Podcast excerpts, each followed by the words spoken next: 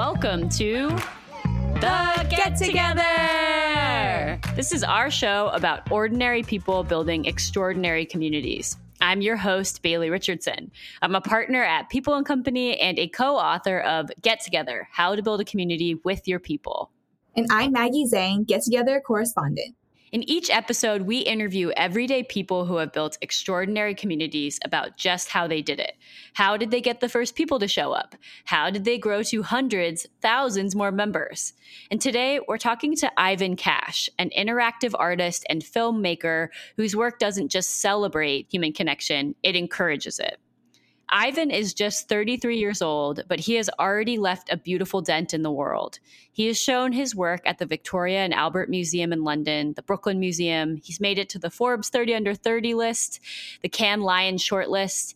He even gets to advise the US Postal Service about what artwork to put on their stamps. And I didn't want to interview Ivan today because of all of those accolades. I wanted to interview Ivan because of the exact nature of his work.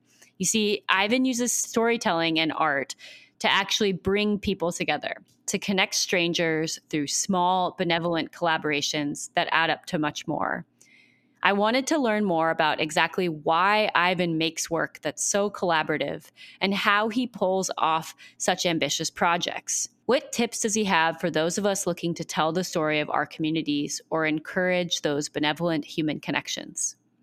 Maggie, you have followed Ivan's work for a long time as well. You even interviewed him for Forbes a few years ago.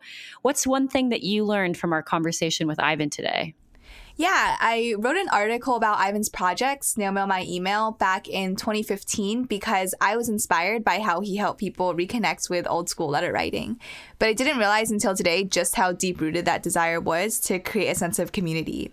He shared that as a kid, he felt a lack of strong connection among his peers, and that's why he's been so motivated, even today, to create a sense of connection for strangers all over the world. So through Ivan, I learned that you can take what originally may feel absent in your life and help bring that at a large larger scale to others. Yeah, absolutely. I learned that too, even though I've known Ivan for a little while as well. One of the joys of hosting a podcast, you really get to know people on the other side. Let's jump in.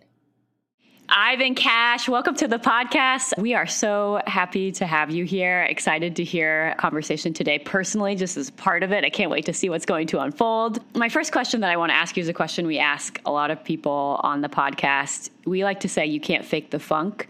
Anyone who's getting a group of people together, they can't fake the enthusiasm or the motivation. Often it comes from a very personal place. And I sense that the same is true for these creative projects that you pour yourself into. And want to kind of understand where that comes from for you. How did you find your voice as an artist? And, you know, where did your motivation to create connections between strangers through art really start? Where did that come from? Well, first, thank you for having me. It's an honor to be on the podcast. And as you were asking that question, I felt myself get a little bit nervous, even, which I feel like is always a good sign. I feel like excitement and anxiety are, are very close siblings. I guess it begins for me growing up in a really small rural farm town a couple hours north of New York City and being the only Jewish kid in my school facing a lot of anti Semitism. Also, my parents raised me without TV or video games, which now feels trivial because of the internet. But at the time, that was really a baseline through which a lot of my peers related to each other.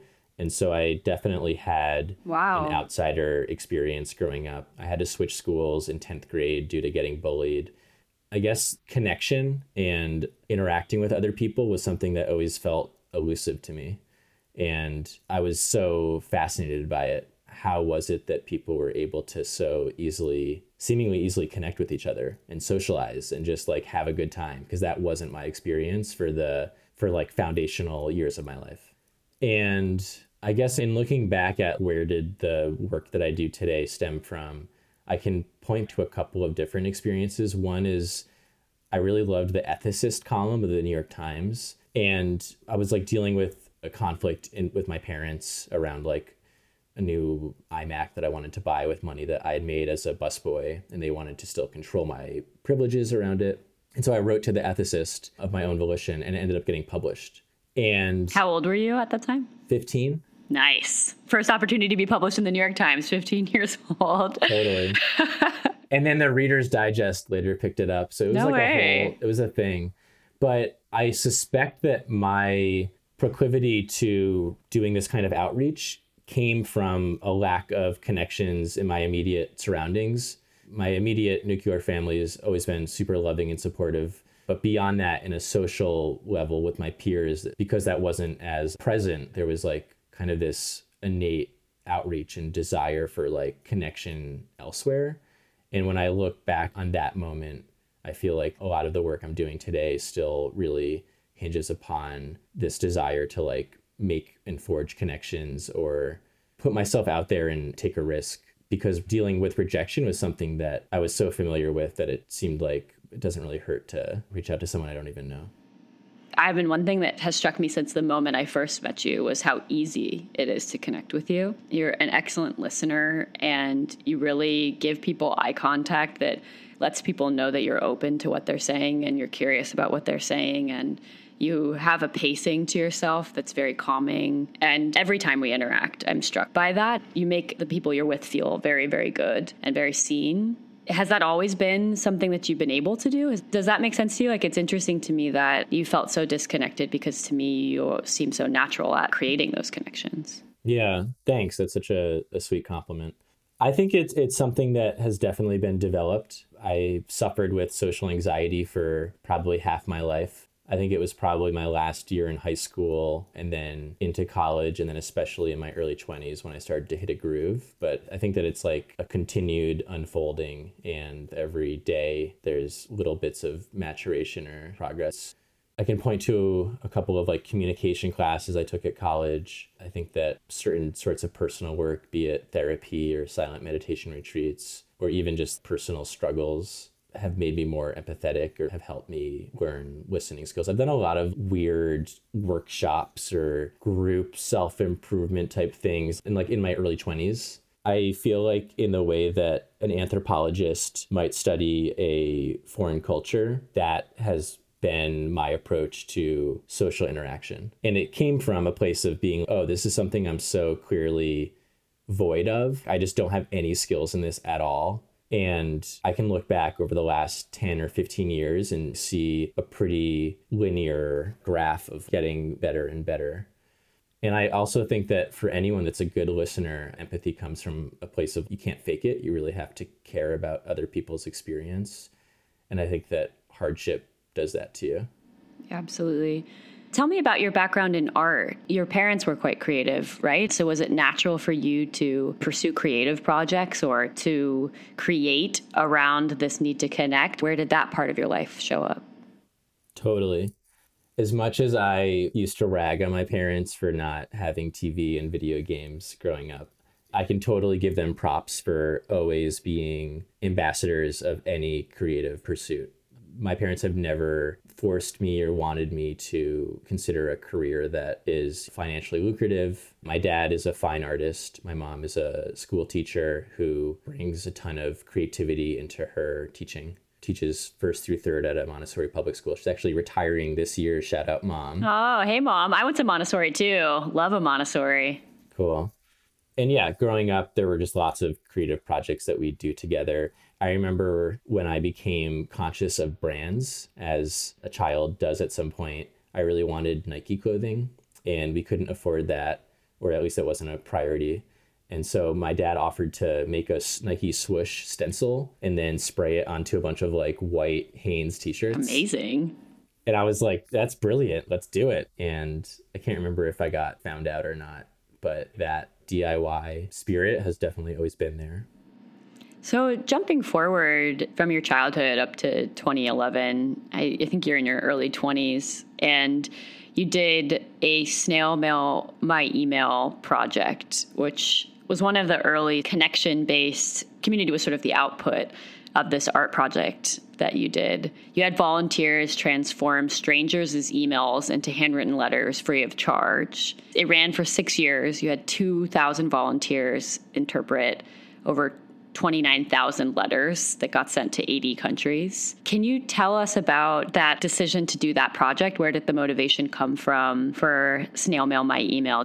I guess I'll start by saying, you know, we all have these crazy ideas I don't think the idea of translating email into a handwritten letter is particularly original. I've talked to many people that were like, oh, yeah, I had that idea. So I think the difference is that I decided to really run with it. Letter writing has always been something that I've felt is particularly potent in terms of a way of letting someone know you care about them. It's a really intimate correspondence. Letter writing is such a such a special way of communicating in an age where everything is now more and more instantaneous. And so I think the delay of letter writing and being able to see someone's penmanship, it's really special. I had just quit my job at Wieden Kennedy in Amsterdam, and I broke my contract and quit after just five months. So I was feeling a bit ashamed, but also like also inspired to have been like, you know what, full time job is not for me. I'm gonna do something on my own. I don't know what it's gonna be. I can't remember the exact moment that the idea came to me, but it was one of the ideas I had just circulating in my brain. After quitting that job, I knew I wanted to do something, and that was the project that had the most energy behind it. And I suspect it was because of all the damn emails that I was having to manage at my corporate job. Yeah, so I made a simple website and then I sent the website, and the concept to a couple of blogs. And on the fourth day of the project, Gizmodo, which is like a tech culture blog, oh, really yeah. big one, ran a story about it. And that was the turning point. It went from a couple of family and friends submitting their emails to be handwritten, and I was the sole letter artist to receiving a thousand letter requests in one day and recruiting my family to help out, recruiting an intern to help out. And I remember for every letter that we were completing, 10 new email requests would come in. So we were just like falling behind. And I had a crisis for a couple of days of what the fuck do we do? And decided to put a note on the website, just seeing if anyone would be willing to help out as a letter artist. And that's when a lot of people just organically reached out saying yes, and some of whom become project managers, community managers, email organizers, really stepping up to fulfill these responsibilities. What do you think motivated those people to help out? How do you describe the reason that they raised their hand to contribute? That's totally the question. Part of me still doesn't know. That's kind of the magic of it is why did these people decide to volunteer their time transforming emails from someone they don't know to letters going to someone else that they don't know. It was a very weird thing when you think about it. I guess my best guess is that in our increasingly digital, distracted, fast paced world, there was something that struck a chord with people about this earnest attempt at championing connection through the lost art of letter writing. I think that for anyone that was on the receiving end of one of those letters, they felt the magic. And, and the fact that we didn't charge, that was the other thing. There have been other services that offer something very similar but charge you for it. I think the fact that it, there was no ads, there was no, you know, business plan. It was just an interactive art project. I think that that earnestness matters and that people can smell it. They can smell when something's not earnest and they can detect when it is. And I think that that was probably a determining factor as well. So, for these letter writers, when you were responding to them, how did you bring them in and onboard them? Did you make it very free for all? They can do whatever they want, they can decorate it how they want. Did you have a set of rules? Like, yeah, how did you bring them in?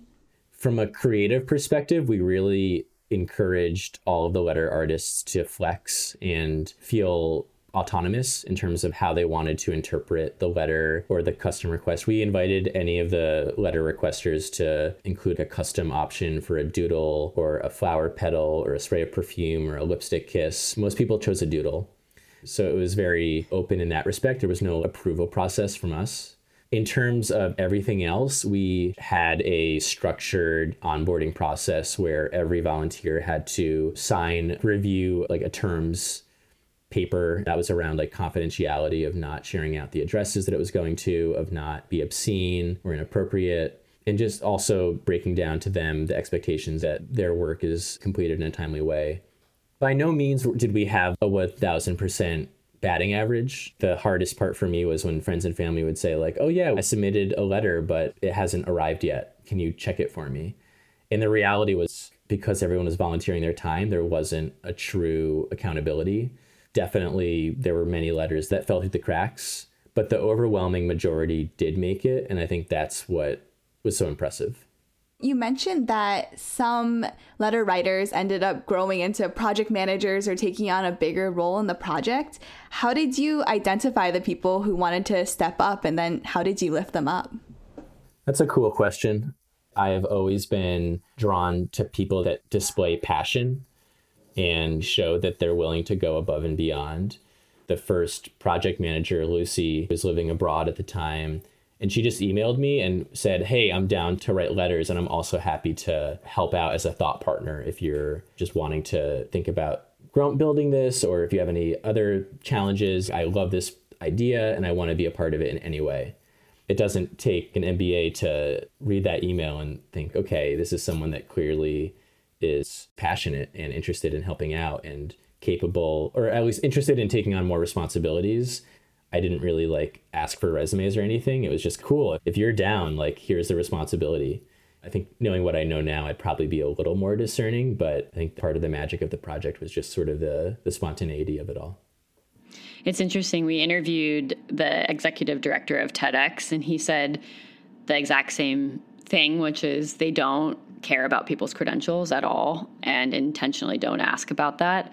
They just ask questions to understand how much time a potential host is spending thinking about what ideas might get shared in their community and who might speak.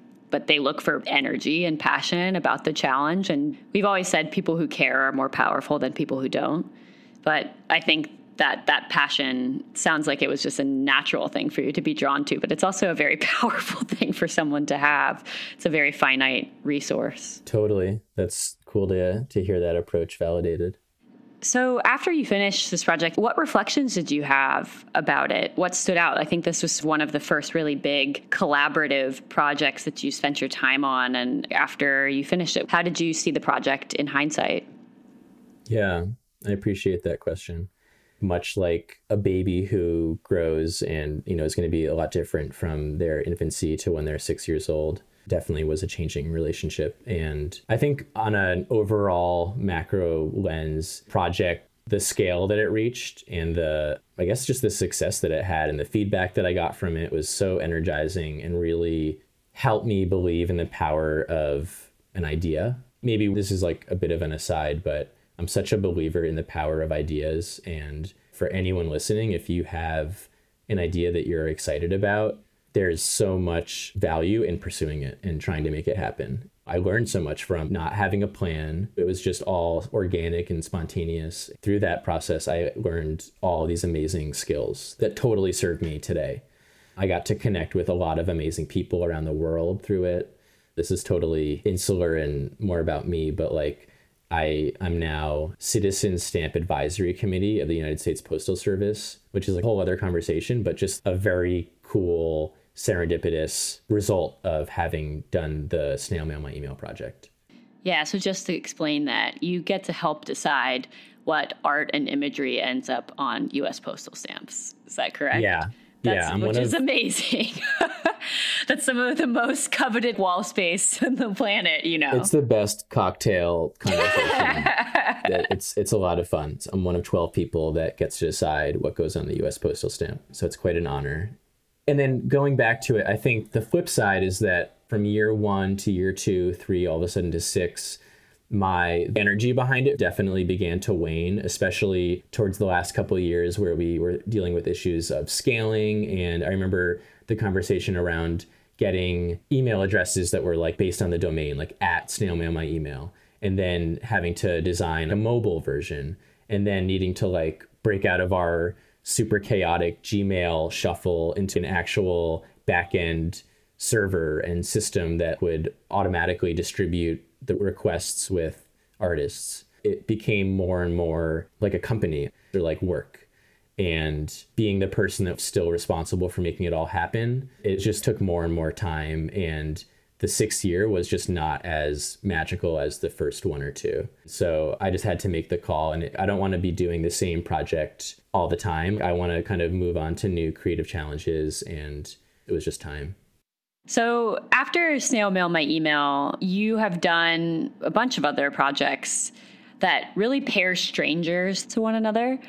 One of my favorites is the passenger project, probably because my mom and my grandpa both worked in the airlines. You have a PDF that people can download that allows strangers on planes to handwrite answers to questions or doodle drawings on the same sheet of paper and pass it from person to person down a plane, revealing parts of one another to another passenger, revealing the plane passengers to themselves. You also did a selfless portraits project, another collaborative art project where strangers across the world drew one another's Facebook profile photos.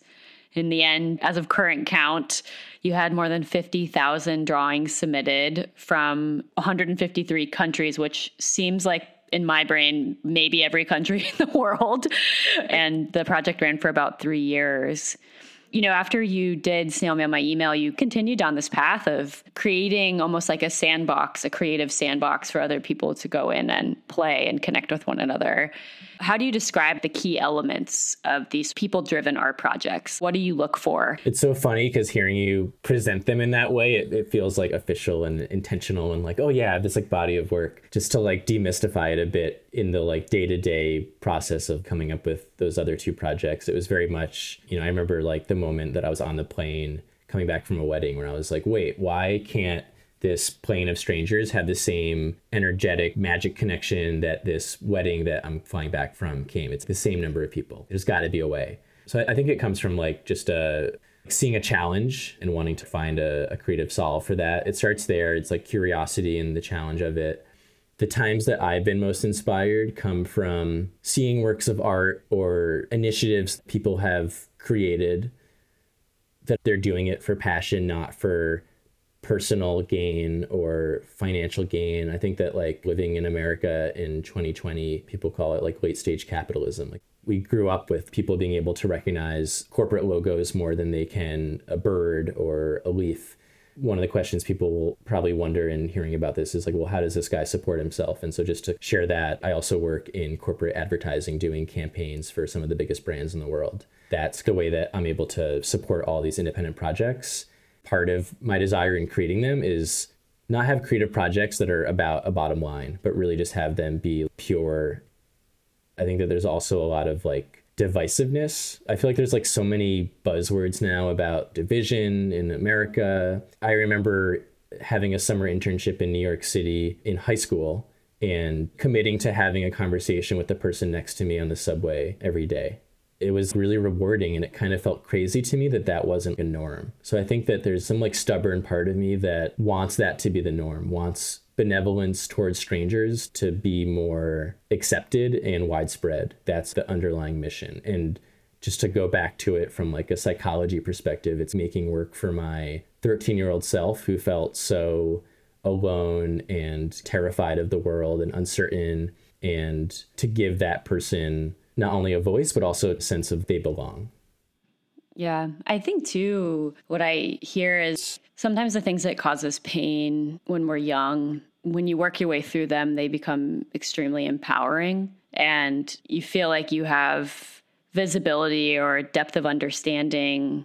For me, I think growing up being gay, and I feel like it's part of my mission in the world, like a core part of my identity and something that allows me to see some things in the world that other people maybe don't see because they had a different upbringing. Yeah, so I feel like it's, it's a, source of power. Yeah, absolutely. Like it's interesting to see how the thing that causes the most pain or are the biggest challenges when we're quite young if you move through them, they can be absolutely a superpower. Like think about X Men. You're almost like a mutant moving through the world, and you're like, this can be changed. This can be different, mm. and I have the tools to change it, mm. you know? Whereas other people don't have that active relationship to connection. Totally.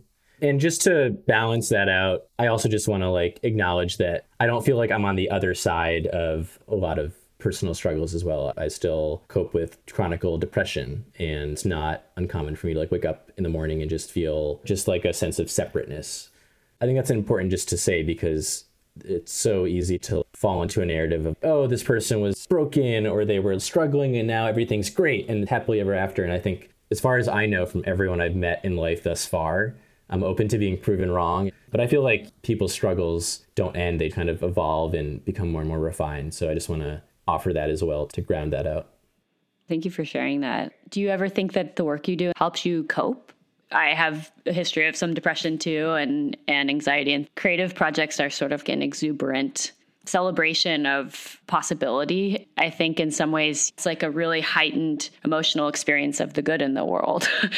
and it helps me, I think, you've pursued more creative projects than I have, but they're almost like little tent poles of hope as you move through life, you know?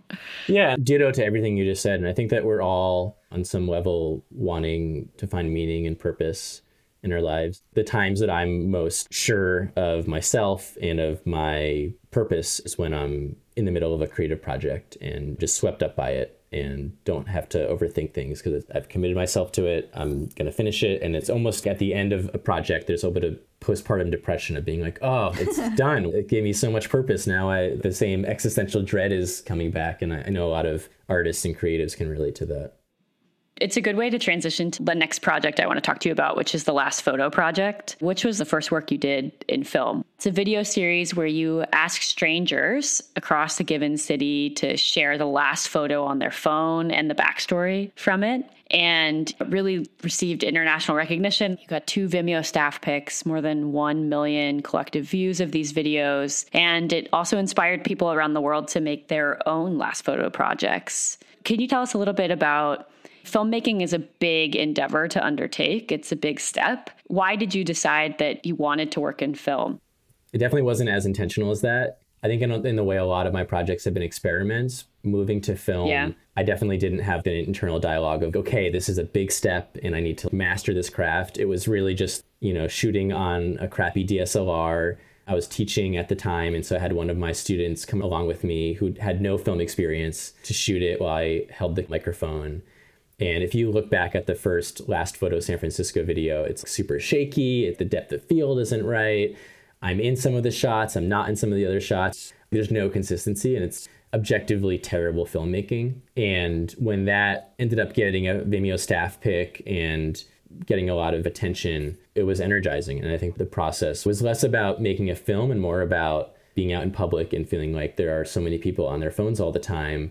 What the hell are they doing? I want to know about it and also feeling like on social media everyone's curating whether they want to or not. It's just the nature of it. So i wanted to know like well what's happening in people's everyday candid lives? And it's like the adage the ordinary is extraordinary. I think that was the intention behind it. And then i definitely fed off of the thrill of learning to start making films and the challenge that that is and then also the reception to the films when I was in high school, one of the first creative projects I remember doing was taking my parents' camcorder, bringing it into New York City, interviewing people on the sidewalk, asking them random questions. And it was kind of the same deal. It was just like wanting to connect with people, wanting to kind of break the monotony. I think that it was this inflection point.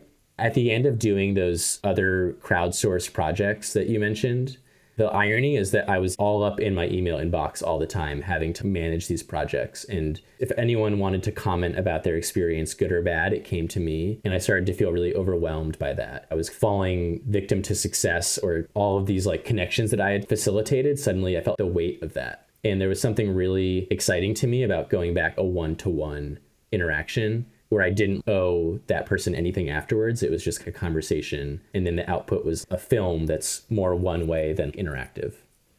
Yeah, one thing that really stands out to me hearing you talk about being a kid and getting to walk up to people and ask them questions with a camcorder in your hand is when you watch these last photo project films that you've made, people have some pretty intimate and personal last photos. One of the women took a photo of her husband's grave as her last photo. And there's just a way that you transcend the everyday when you're interviewing someone. You get permission to ask them things that wouldn't come up in just like a how's the weather conversation. And it seems like you understood in some ways that a tool, a camera, it's allowing you to do that, allowing you to go a little deeper with people. Totally. It's an excuse to ask someone questions like not in our social contracts mm. to ask without a microphone and a camera.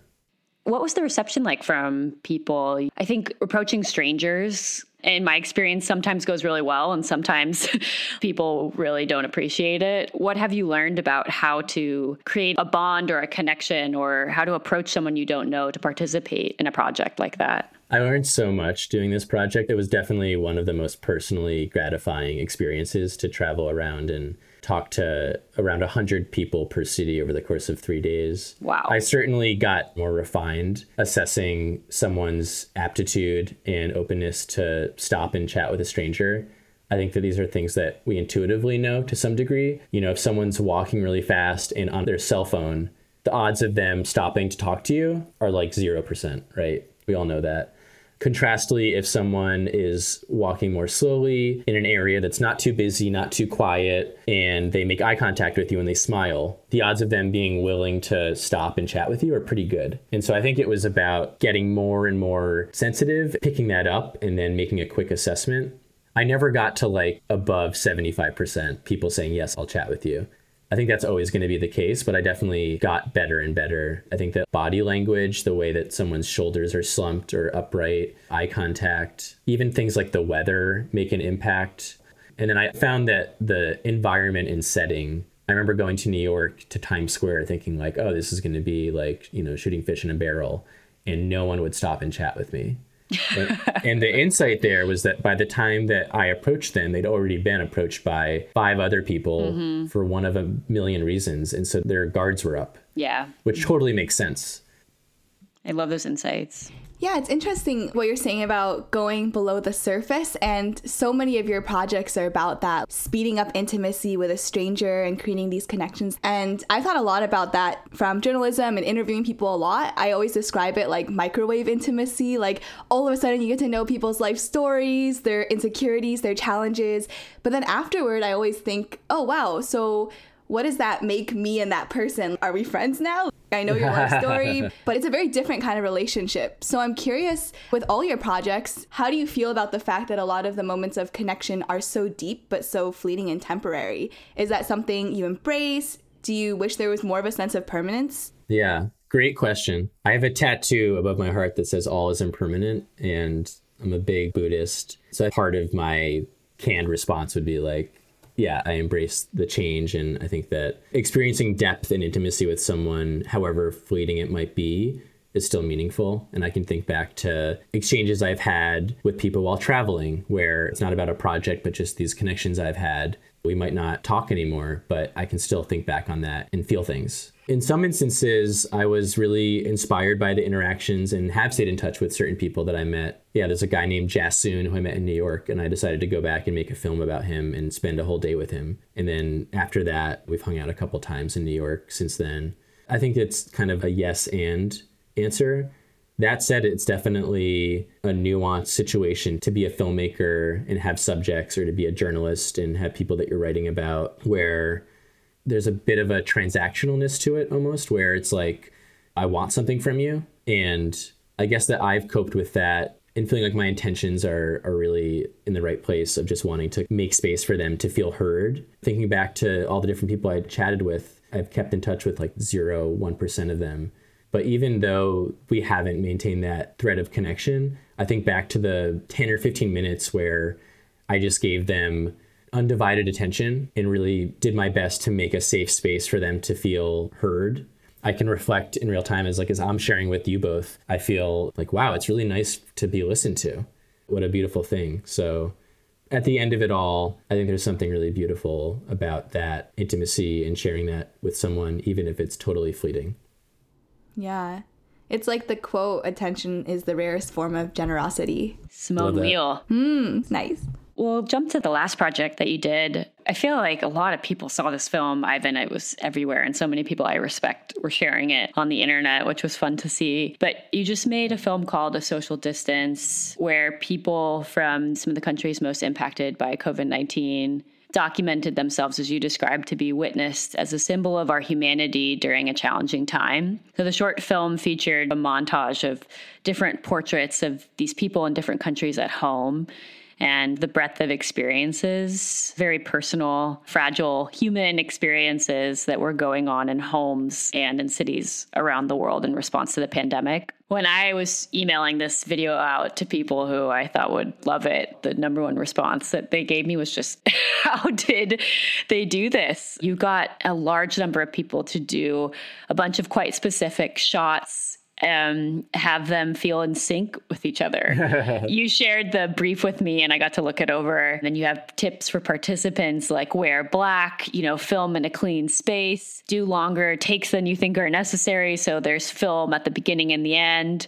And you have very specific scenes that you ask for. Each person has to introduce themselves to the camera, a portrait with and without a mask, a shot of them washing their hands or opening and closing their fridge or outside their window, which I loved. I was just so impressed by the thoughtfulness and thoroughness and seriousness of the brief. It's clear that if I received an email from you or one of your collaborators with this PDF document asking me to be a part of a project, it was a serious project, that it was something you cared deeply about and that you had thought through with a large amount of empathy. This project was really a big effort I'm wondering now that you're years into filmmaking and years into these projects that sew together a bunch of people's different life stories, what are some of the tips that you would give someone who wants to dip their toes into this kind of collaborative storytelling? You mentioned it, specificity. I think that in doing specifically a crowdsourced project, I found that having more constraints actually lead to more creativity from my experience and where I can really tell people exactly what I'd like them to do, it's reassuring and gives them a sense of like, okay, this is the sandbox to play in. Within that, we had one person was in their boxers when they did it. Someone took the camera and put it into their mouth. You know, there was all this sort of creativity within that, but it was all on brief.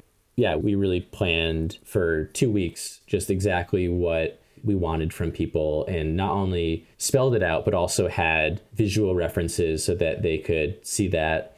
So I think just being specific and having structure to the ask, because we could have just said, hey, we want to hear about your experience during COVID lockdown. Send us a video, right? That totally could have been a thing. And so I think by having more of a point of view and more specificity, that was really worked to our advantage. Another thing I'd say is just the outreach for something like this. So the film was co-directed with my buddy Jacob Jonas, who's a choreographer, and had a team of nearly 15 people that helped make it all possible. You know, I've kind of learned since the snail mail my email days to try to formulate a team ideally before the project begins as opposed to after it. Having more people on board, more collaborators allowed us to reach a broader audience and network. I guess my advice would be to be shameless in sharing it out and in doing outreach to get participants. That included all of us sharing it on our personal social media, email newsletters, and saying, hey, we're doing this project. We'd love for you to participate. Being really even specific about who we wanted to participate. And so we had a list of countries that at the time were the top 20 countries that were most impacted by COVID 19. And it felt really important that we have representation from all those countries. And then this goes hand in hand with outreach, but really just hedging your bets. We realized that we probably only needed 25 to 30 people to make the film, but we wanted a lot more than that so that we'd have options. And in case someone wasn't able to film during the day, we couldn't really use their footage. We just wanted redundancy, just being realistic about what the final output or outcome is, and then designing everything in the planning process to set yourself up for success one more thing that's coming to mind is having a very clear end goal and deadline. Having done these projects that you mentioned earlier that were more long lasting, I'm now a big fan of having start and stop times for every project I take on. It's a, a sanity saver. And so that was really helpful for us to know that this was going to be a huge amount of work for five or six weeks. And then we'd be able to exhale and take a breather. So, with that, I would say know that it takes a lot of work and coordination to do any project that involves a lot of people. Even if you're asking them for relatively simple things, there's still going to be a level of correspondence that's needed. And so we had a main point of contact, my studio manager, Louis, who's amazing and loves owning those relationships and is, you know, so helpful and generous with everyone. That's been an invaluable component of a project like this as well. Great like you said, these projects are welcoming more variables than even a normal filmmaker takes in. You're bringing so many people into the process and people that you maybe don't have deep or even in person touch points with. It takes a lot, I'm sure, to edit it, it takes a lot to imagine it. So I'm curious, why do you keep doing these collaborative connection forging projects all these years later? What keeps you going back to them? The best response I have is I can't help it. It's in my DNA. And even though it definitely takes more work in a lot of ways, it also feels like I've got to go back to my younger self. I think it's about making work that would make that kid feel a little less lonely and a little bit more positive. That's a deep motivator. So it seems like for a lot of your projects, getting press and publicity has added a lot of momentum. For example, snail mail my email, that's how you got a lot more people to start submitting letters and people volunteering up until now. So do you think that press and publicity is always helpful for community building? When is it not helpful? What is your relationship with that? That's a great question. I think that press and publicity is a bit of a double edged sword. I think that any form of external validation can be dangerous in a community oriented project. That said, it can be really helpful. And a huge part of my creative process after a project is finished is outreach to journalists, to media outlets, to blogs. And I can't speak for everyone, but for the projects that I'm involved with, it stems from a desire to create projects that will impact culture in some way, shape, or form and it's hard to have a wide reach without the help of press or some degree of virality. And I think the key for anyone that's building their community is to not let that define whether or not something is successful for them or not, but you know, really kind of reflect on what the original intent is and I have to always remind myself I've done a lot of projects that don't get the virality or press coverage that I'd like them to have and I would still do them all again because it felt meaningful. And then a dirty secret from the advertising industry is to write fake headlines of what the article would say about what you're building or doing. And that can be a way of just understanding okay, is this unique? Is it attention grabbing? Is it relevant? I'm a huge believer in the power of ideas. And I think that one filter that I look at ideas through is is it simple? Can you explain the idea in one sentence? Strangers across the world drawing each other's Facebook profile photos, transforming strangers' emails into handwritten letters. These are all remarkably simple concepts. And so I think that that, from a cultural reach perspective, allows them to transcend cultures or even language. Cool. Thank you. Yeah, sure. Ivan, you're so great. Thank you for letting us interview you. If you want to connect with Ivan Cash, you can find him at www.ivan.cash or vimeo.com slash Ivan Cash. You can find out more about us, the people behind the podcast, at our website, peopleand.company. Also, our book is on Amazon, gettogetherbook.com. It's full of stories and learnings from conversations with community leaders like this one with Ivan. Oh, and last thing, final thing, if you don't mind, please review us or click subscribe on the podcast store. It helps more people find stories like Ivan's. Thank you. Talk to you next time.